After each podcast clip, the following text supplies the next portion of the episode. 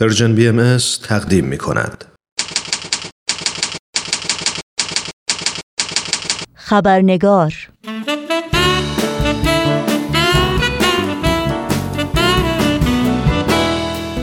گزارش ویژه این خبرنگار ادامه گفتگوی ماست با دکتر پدرام روشن از محققان شرکت گوگل. البته با پوزش بسیار از شما باید بگم که به خاطر مفصل بودن این گفتگو و کمبود وقت بخش سرخط خبرها رو در این برنامه خبرنگار هم نخواهیم داشت.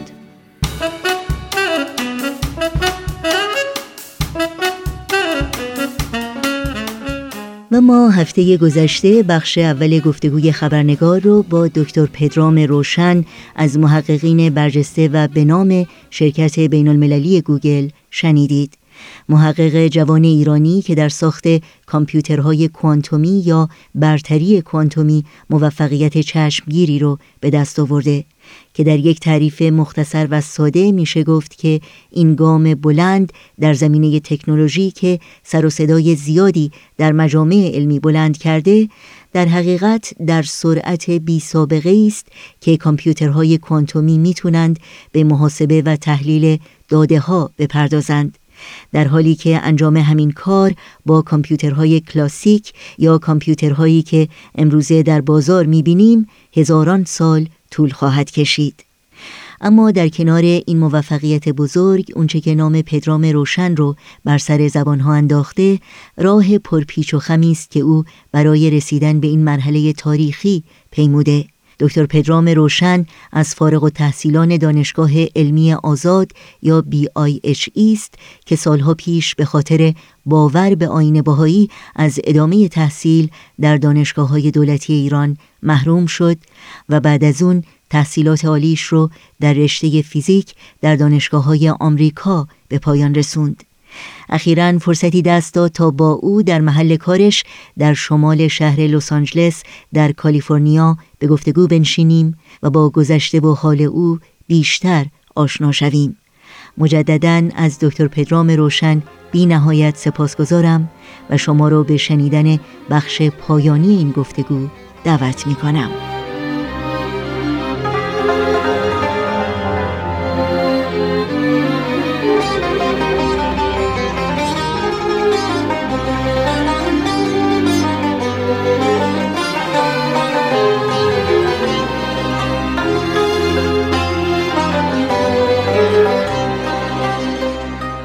در مورد این دستاوردی که شما داشتین همراه با تیمتون. خیلی سر و صدا کرده رسانه های ایرانی. ولی واکنش جامعه علمی نسبت به این دستاورد چه من فکر کنم که البته خب ما اینجا خیلی با دقت به در طول سالها تیم ما از نظر بقیه تیم ما تیمی هست که خیلی دقیق کار می‌کنه. یعنی بیگدار با آب نمی‌زنه که یک ادعایی به این بزرگی رو مطرح کنه.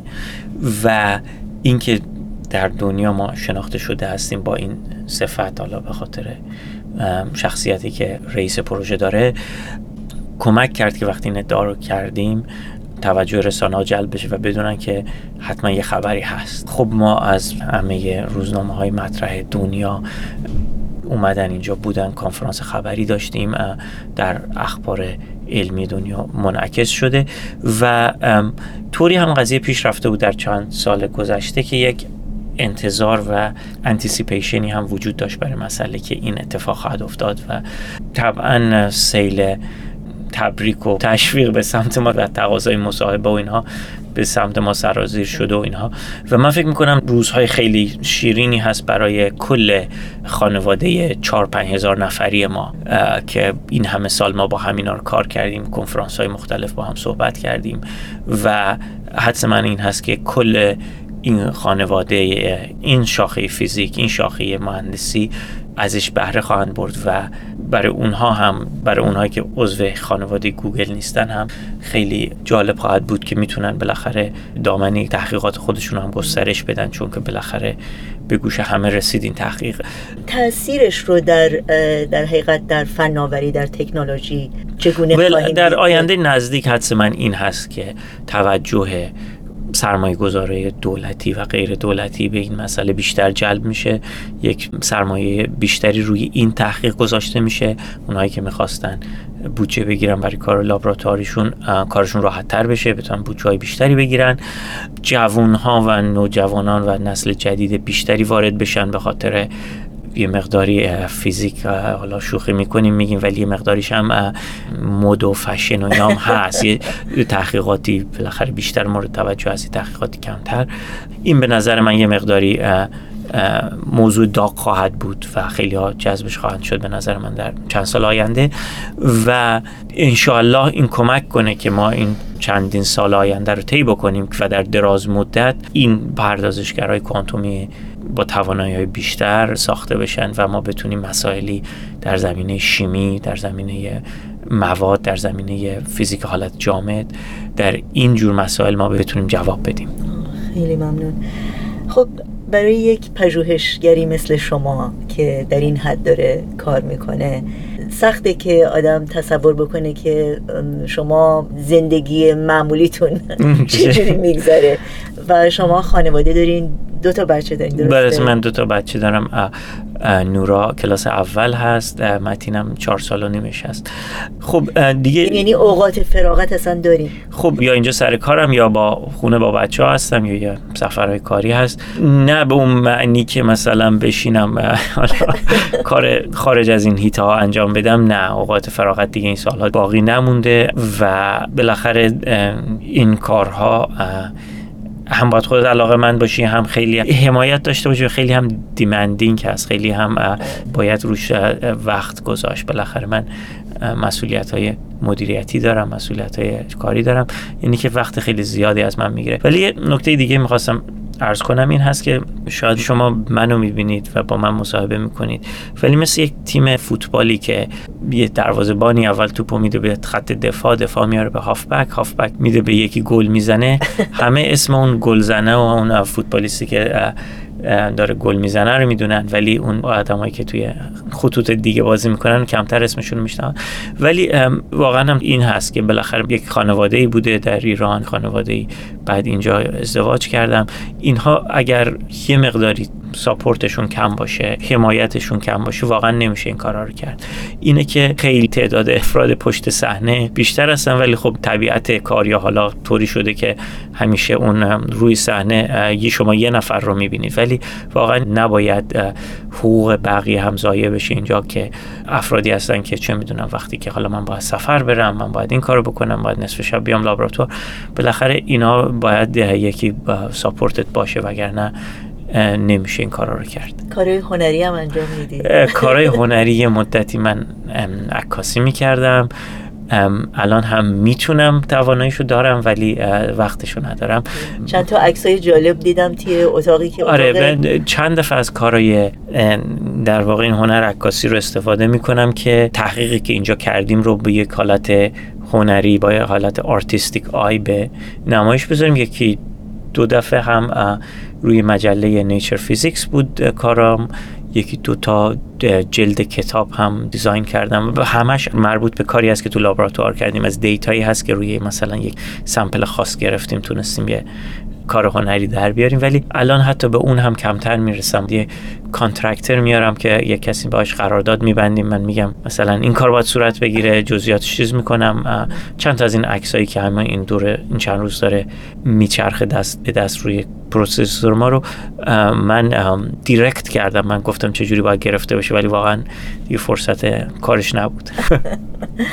خب الان که ما با هم صحبت می‌کنیم همونطور که می‌دونی فشاری که بر روی جامعه بهایی هست همچنان ادامه داره و گاهی اوقات تشدید میشه.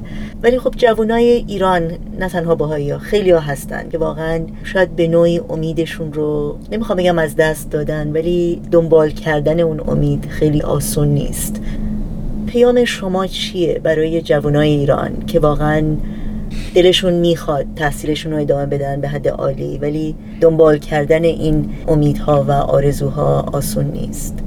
من یک بود مسئله هم که نباید نادیده گرفته بشه این هست که خب شرایط خارجی حالا ما باید خیلی سعی کنیم که محیط بر ما غلبه نکنه اینها ولی گاهی اوقات هم واقعا نمیشه کاریش کرد. یعنی یک مشکل عمده ای که در ایران هست. حالا اینطور که من می‌بینم مسئله زیر های علمی هست که اصلا برای رشته مثلا فیزیک و شیمی شما اگر تحصیل بکنید آیا کاری متناسبه با اون وجود داره؟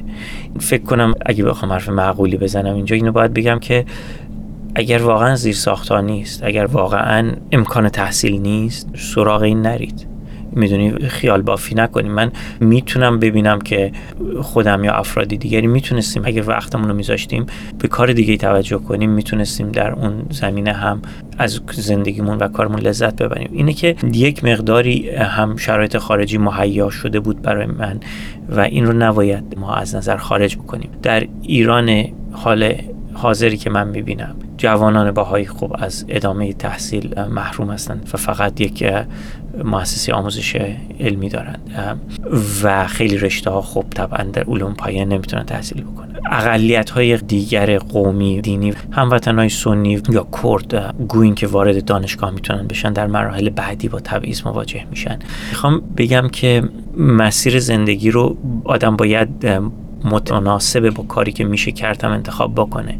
برای من طوری بود که خب بله من یه زمانی تصمیم گرفتم فیزیک بخونم و شیش ماه بعدش هم آمریکا بودم و دیگه باید شروع می‌کردم. ولی گاهی هم آدم باید یک مقداری انعطاف نشون بده. این هست که من فکر کنم که ما باید هدف رو با توجه به چیزهایی که واقعا امکان پذیر هست انجام بدیم. وگرنه مطالعه فیزیک در حد همین علاقه یومیه که یک کتابی بخونیم و با دوستان صحبت کنیم سخت فراتر بره. به نظر من نکته اصل قضیه که باید مورد توجه قرار داد همین قضیه این هست که اصلا آیا فرهنگ جامعه ایرانی آیا شرایط جامعه ایرانی اصلا چقدر پذیرای این رشته یا پذیرای این کار هست؟ و فکر کنم یک مشکل بنیادی تر قضیه اونجاست. و تا اون مسئله برطرف نشه فیزیک خوندن ما حالا در حد همین چند تا کتاب باقی میمونه. من فکر کنم آره بد نیست توجه رو بکنیم به مسائل بنیادی تر مثلا ما در ایران حالا کلا درک من هست در کشورهای خاورمیانه با تکنولوژی خیلی معنوس هستیم و با اون مشکلی نداریم استفاده می‌کنیم. حتی مشارکت در خلق تکنولوژی و استفاده از تکنولوژی ما چیزی از جهان غرب کم نداریم.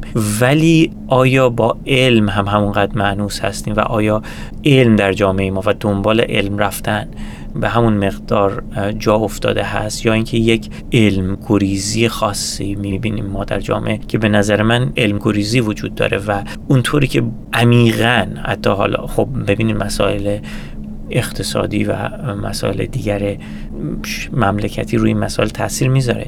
ولی آیا عمیقا ما حاضریم اگر تمام شرایط مساوی باشه آیا ما حاضریم که به علم اینطوری که مثلا در یک جای مثل آمریکا بها میدن بها بدیم یا نه؟ این ربطی به هیئت حاکمه ایران نداره. این به خودمون مربوطه که باید به مسئله توجه کنیم. ولی همیشه ما خیلی از اوقات بحثا اغلب شاید روی مسئله ساده تر که مسئله این هست که بله یک حکومتی باید زیر ساختای علمی رو سرمایه گذاری و فرصت های شغلی به وجود بیاره. روی اینها هی صحبت شده.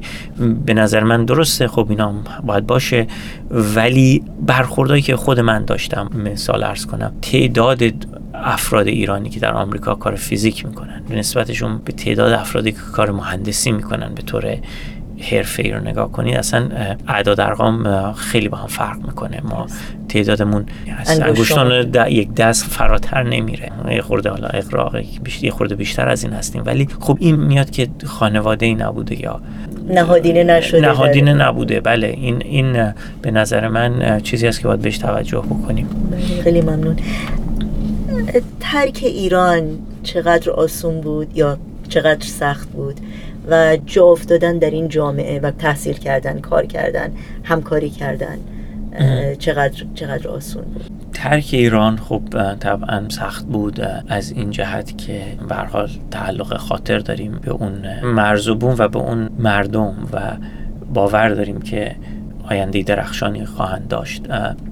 ولی از یه طرف دیگه هم یه بود دیگه قضیه برای من این بود که خیلی علاقه من شده بودم که فیزیک بخونم و یه خورده کار رو نمی‌دونم ساده تر کرد یا نه ولی واقعا سالهایی بود که اصلا انگیزه یا فکر دیگری نداشتم و این خیلی منو مصمم کرد. وقتی که خب وارد آمریکا شدم طبعا خب باید از نظر کار و چه می‌دونم مسائل اقتصادی خودم رو تثبیت می‌کردم و کار رو سخت کرد از نظر اینجور ابعاد قضیه. ولی جامعه خب بود طبعا پذیرا. یعنی هر چقدر که شما می‌خواستی کاری بکنی هیچ کسی مشکل ایجاد نمی‌کرد از این جهت. اون تزیه حقوق به این معنی که حالا شما زبان ما رو درست صحبت نمی‌کنی یا فلا اینا.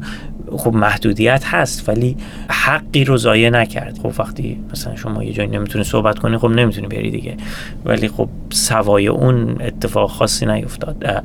اینه که خب این محیط پذیرا طبعا خیلی خاطر خوبی در ذهن من به جا گذاشت. خیلی برام جالبه توی این شرکت گوگل که الان هستیم. این یکی از در حقیقت سایت هایی هست یکی از بله، ساختمون هایی هست که گوگل داره. ولی محیطی که برای کارمندا به وجود آورده خیلی جالبه. اتاقی دارین که پر از گیتار و پیانو و نمی‌دونم کامپیوتر گیم و احتمالا یک سری مطالعاتی وجود داره که میگه که تشویق و اینکه تشویق خیلی بهتر از تنبیه عمل می‌کنه. و شما اگه بیای بگی که مثلا شما ساعت هشت صبح اینجا باشید و یک دقیقه زودتر از ساعت پنج نرید و اینها احتمالا در نهایت بازده کاری خیلی پایین تر است. یه سری آدم افسرده ای داره که پای کامپیوتر نشستن و همش دارن وانمود می‌کنن که دارن کار انجام میدن ولی عملا انجام نمیدن که ساعت, ساعت پنج بشه برن. دنبال این مرخصی هستن نمی‌دونم هر 20 روز مرخصی بیماری و فلان و هر روز هر سال می‌خوان بگیرن. ولی اگه محیط ایجاد بکنی که احساس بکنن اینجا خونه دومشون هست و اگر علاقه دارن تفریح دارن بتونن بهش برسن مثلا فیلم سلرز کنم وقتی که جام جهانی فوتبال هست در تمام تلویزیون های چیز برای ما اینو پخش می‌کنن. خب به جای اینکه یکی بره گوشه چیز با گوشیش یواشکی بتونه مسابقه رو دنبال کنه میگن آقا تو که الان چه کار نمی‌کنی. حواست که اونجا نیست که خب بیا بشین تو این اتاق فوتبالتو نگاه کن بعد برگرد برو. اتفاقا همین جوری هم هست. یعنی اینا رو می‌ذارن توی اسکرین های بزرگ و مانیتورهای بزرگ. خیلی از ما یه چند دقیقه نگاه می‌کنیم بعدش میریم دنبال کارمون. هیچ کی من کم تردیدم کسی آخرش بخواد بشینه ببین مگر اینکه دیگه تیم مورد علاقهشون باشه اینها. منظوری که این کار خیلی کوچیک که مثلا خب شما علاقه داری پیانو بزنی خب حالا چند ساعت یه بار یه زنگ تفریح هم بگیر بیا بشین اینجا پیانو تو بزن. این کارهای خیلی کوچیک تاثیر خیلی زیادی و مثبتی گذاشته و می‌ذاره که افراد مسرورتر باشن به کارشون برسن و از قرار معلوم یه فرهنگی هم هست که داره به شرکت های دیگه هم سرایت می‌کنه. آخرین سوال من در مورد در حقیقت آینده هست. باز هم برگردیم به جوانای ایران. امید شما به آینده چی هست؟ ببینید اینکه من بیام الان بگم که در آینده دقیقا چی میشه خب حرف بیهوده است چون که من نه تخصصی دارم نه پیشگویی. نه قدرت پیشگویی دارم و می‌دونیم هم پیشگویی مسائل بسیار سخت است. ولی شاید اگه به حالا این چند سال زندگی خودم نگاه کنم کاری که من فکر کنم برای من در نهایت موند. این است که ببینیم که چی کار درست هست و چه سرمایه‌ای لازم هست و اون سرمایه رو ما بیاندوزیم اون سرمایه رو با خودمون داشته باشیم. روزهایی بود سالهایی بود که خیلی بالاخره شرایط من سخت بود. ولی مثلا می‌دونستم که دو تا راه دارم بشینم اینجا قصه بخورم یا اینکه این مثلا مطلب رو بخونم یا این مقاله رو بخونم یا این دانش رو یا این سوال رو جواب بدم. و با این اعتقاد که این در یک روزی به کار من میاد. و همینطور هم شد. می‌دونید مسیری که از سال 2001 از من می‌پرسید چی میشه من نمی‌دونستم چی میشه. ولی جاهای مختلف کار این مهارت ها یا این چیزایی که داشتم به, به کار من اومد. این که حالا با این شرایط توی که ما فعلا در ایران می‌بینیم چه میشه پیش بینیش سخت است. ولی اگر حرفی بزنم این هست که باید ببینیم که چه به کار میاد چه رفتاری چه اندوخته چه مناسبت های اجتماعی چه سرمایه ما می‌خوایم و روی همونها تمرکز بکنیم. قطعا سراغ سرمایه های واقعی بریم سراغ سرمایه گذاری به معنی واقعیش بریم که به نظر من حالا کسب علم یا مهارت؟ کسب علم مهارت یا حتی روابط اجتماعی یا خدماتی که به هم دیگه ارائه می‌کنیم. و یک روزی این پیشرفت به معنی واقعیش خودش رو نشون میده و خود راه خودش رو پیدا می‌کنه. وگرنه برنامه ریزی از بالا به پایین که مثلا اینجوری میشه اینجوری میشه و تو میری این کارو می‌کنی این اصلا هیچ وقت کار نمی‌کنه. ولی اگه از پایین شما نگاه کنید که خب چه می‌دونم این علم به درد ما می‌خوره یا این روابط به درد ما می‌خوره. مثلا ما جامعه می‌خوایم که با حیوان چجوری رفتار کنیم با محیط طبیعت چجوری. سراغ این جور چیزا بریم و اینها رو در جامعه نهادینه بکنیم و شروع بکنیم روی اینها کار کردن. به نظر من همیشه بهترین هست. خیلی از اوقات من می‌بینم خودم یا همکارانم وقتی با یک مشکلی مواجه میشیم با یک چالشی مواجه میشیم قبل از اینکه ببازیم و تسلیم بشیم قافیه رو میبازیم. می‌دونید؟ یعنی که مثلا خب شما مثلا حالا شاید مثال حالا مثال می‌زنم ببینیم حالا چطور میشه. مثلا سرطان. خب یکی میبازه. وقتی که شما جدال با سرطان رو باختی میمیری. ولی خیلی قبل از اینکه بمیرن قافیه رو باختن. یعنی روحیه رو از دست دادن. متوجه من می‌خوام بگم که سالهای سختیه. فشار اقتصادی هست فشار مشکل بیکاری هست مشکلات دیگه هست. ولی ما نباید اگر حرفی بزنم نصیحتی بکنم قبل از اینکه ببازیم قافیه رو ببازیم. روحیت رو از دست بدیم. و, و این سختی کار هست. و این داستان انسان هاست. به عنوان یک باهایی طبعا درک بنده از آثار دیانت باهایی این هست که مستقبل ایران آینده ایران بسیار عظیم هست. و کاری که ما می‌تونیم بکنیم اینه که با امید به آینده به جلو نگاه بکنیم و ببینیم که بدون اینکه به نظر من بخوایم خیلی یک تصویر دقیقی ترسیم بکنیم ببینیم که چی برای امروز ما درست است و چی احتیاج جامعه امروز ما از همون انجام بدیم و جلو بریم. خیلی ممنونم آقای دکتر پدرام روشن. خیلی محبت کردی واقعا که این همه با لطف و با افتادگی واقعا خاصی وقتت رو به ما دادی و این صحبت های خوب رو ما داشتی. خواهش می‌کنم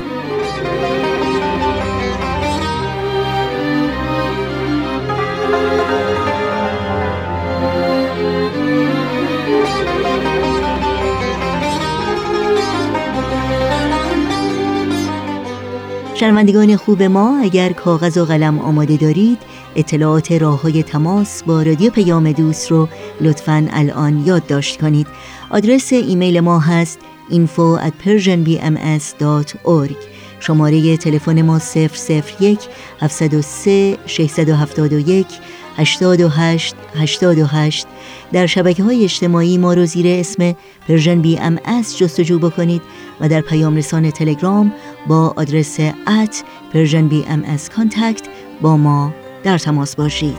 طاقتم نیست که